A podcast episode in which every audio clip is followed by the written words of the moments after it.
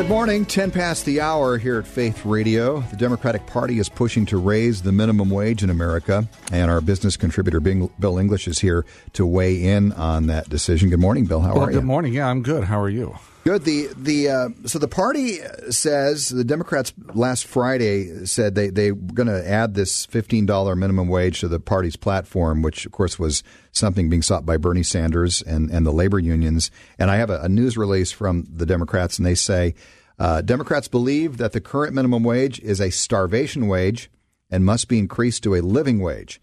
We should raise the federal minimum wage to $15 an hour over time and index it. Give all Americans the ability to join a union, regardless of where they work, and create new ways for workers to have power in the economy so every worker can earn at least $15 an hour. Now, Bill, a lot of Americans might be saying, well, that's about time. Boy, that's a great decision. So what saith you, O business guru? Jeez, are we going out into King James? Is that what we're doing now? Okay, well, thou saith. I can't even do that anymore. And I grew up with King James. Look, minimum wage. My initial response to that kind of thing, by the way, there are people in the Republican Party advocating for this too. It's not just the Dems, even though they're asking to put it on their platform. So it's not strictly a partisan issue anymore. It seems to me that if my initial response is that if $15 an hour is good, then why not $25? Because $15 an hour translates to roughly $28,000, $30,000 a year. And for a family of four, are they really going to live on $30,000 a year? The answer is probably not, at least not in this society.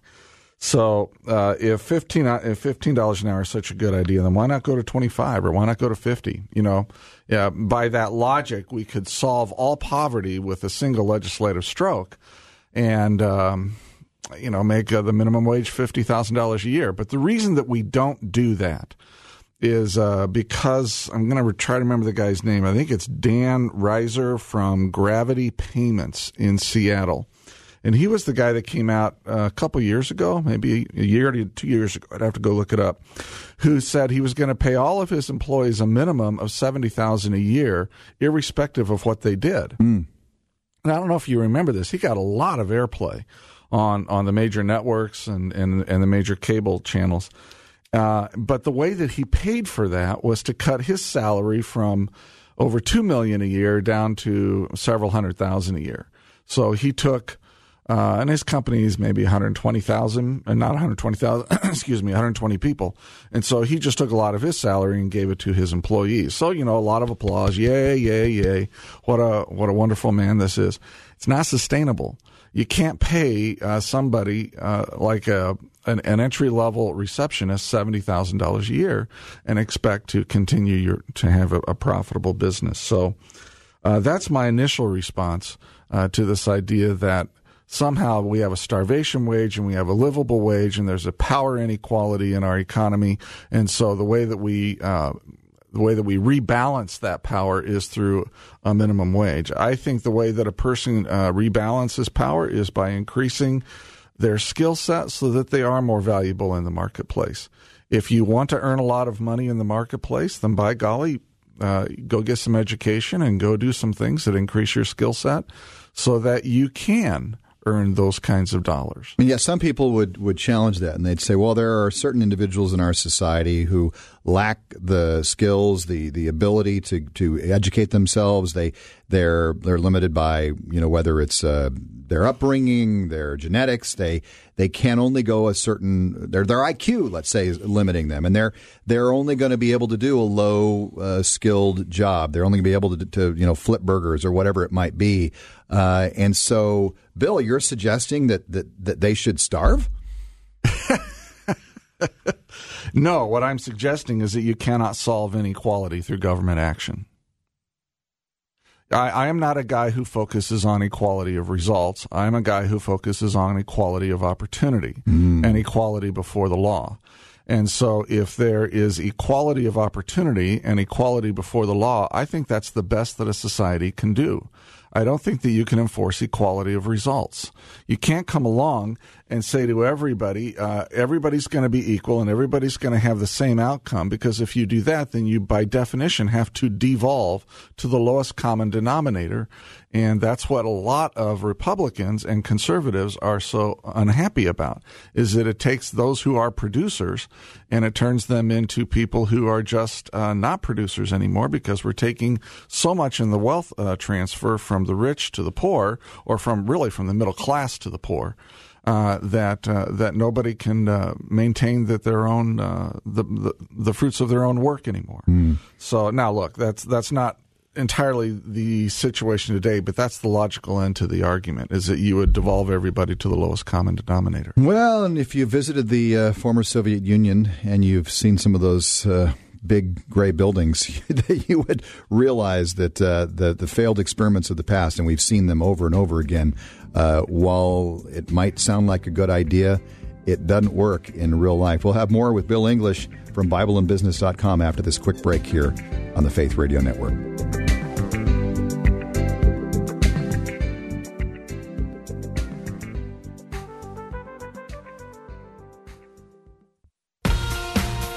Welcome back. 18 past the hour. This is Faith Radio. I'm Bill Meyer. My guest, Bill English of BibleandBusiness.com. Mm-hmm. The Democrats have announced that their platform, which they're going to be talking about at their convention coming up, is going to include a $15 an hour minimum wage. So nobody in America, regardless of their job, would make less than $15 an hour. And Bill, I know you consult a lot of businesses. I know you're a business owner yourself. Let's just talk about what happens when the government requires an employer to pay a minimum wage like that? What's going to happen to that business? Because I think I can sort of predict the logical flow, but kind of lay it out for us. Yeah. So what happens if the mandate is small? Let's say it's a mandate to go from $9 an hour to $9.10 an hour. I don't think anybody really cares. There will be some on the right that will, yip and yelp in pain, but I think it's more posturing and that kind of stuff.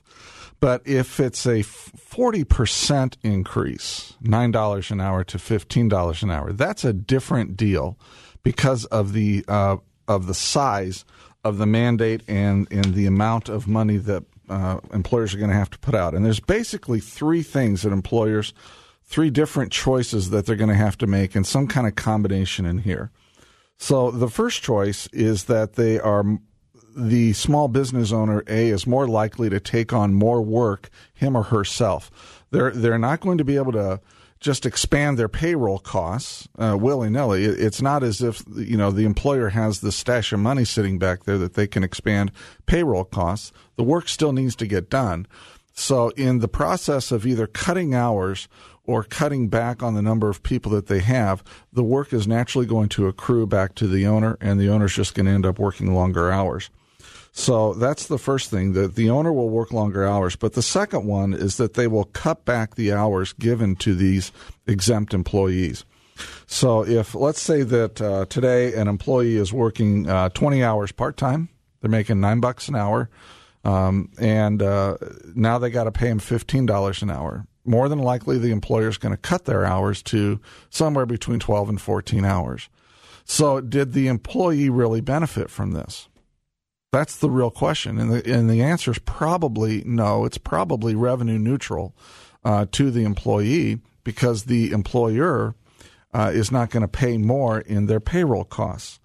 So you have to really wonder. The other thing is that if they continue to pay all of their if they go ahead and pay the employee the $15 an hour and keep the number of hours that they were working previously, then what happens is that they just employ less numbers of people. So they've got to cut back, because there's no way they can cut back payroll somehow, because payroll itself is not going to expand under a minimum wage mandate. And so that means that some people benefit from this, but other people completely lose their jobs, and they don't benefit at all from this. And so you have to kind of think back and go, well, is it really helpful for, in this case, 40% of our people who are in entry-level jobs or who are just scraping it to get by to lose their jobs entirely so that the other 60% can have a more what is called a livable wage. And that 60% is going to have a lot bigger workload in order to accomplish the things that the business needs to do. Yeah, they're going to have to work harder as well as getting paid more. And you would think that if you're paid more, we could expect more out of you. At least that's how I would look at it if I was the business owner. So that's there. So let's say that the business owner, let's go the third route. Let's say that the business owner increases everybody's pay and doesn't cut anybody back in terms of number of hours or in terms of number of personnel. Then what's the only option left? Bankruptcy. No. They raise prices. Oh, sure. They raise prices if their market will absorb it. Not all markets can. Some markets will, other markets cannot, but they will raise prices. So then this becomes an inflationary public policy. Well, and then the other issue there, if you're making widgets and you're selling your widgets for $10 an hour, and now you've got to sell them for, or $10 a widget, you got to sell them for $15. Right. But man, China's making them for $11. There's that, right? Mm-hmm. I mean, there's that consideration. So you have to look at it and say, from a vote gathering perspective, it's an effective way to coalesce a segment of our population to vote for you. From a public policy perspective, is it really good public policy for us to say to some people, you no longer will have a job because the employer can't afford it, while we're saying to the same another group within the same larger group that, yeah, you're going to get paid more.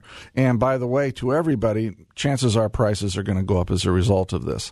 Is that good public policy? Look, if you think it is, if you think that that's good public policy, then by golly, vote for the people who want to, raise the minimum wage. I don't find that to be good public policy. I don't find it to be something that pushes what I like, which is equality before the law and equality of opportunity. They're trying to achieve equality of results with this. And you can just never do that fairly. You can never, ever, ever achieve equality of results fairly in any society through public policy. It'll never happen. Not entirely. You can get there maybe some ways, but not entirely. You just can't get there. Mm. That's what free markets are all about, and the freedom to choose your own path and to develop your own skills and the law of supply and demand. That's how economies work. And if you believe that utopianism is going to be effective, just read some history books. And you know what? Our only utopia, I know we got to wrap up here, but our only utopia is Jesus Christ. No matter what we do, we will have a fallen system on this side of heaven, and it's going to take a revival for us to even begin to experience some of the goodness that God intends through the free market and through individual liberty. I'm glad you wrapped it up that way, Bill, because that's really what it boils down to. We do live in a fallen world, and we're going to suffer the consequences of that throughout our lifetime. Yeah. We want to redeem culture the best ways we can, and it sounds like the way that some are suggesting it is not going to take us forward, but take us backward. 25 past the hour. Bill English, thanks so much for your time today. You bet.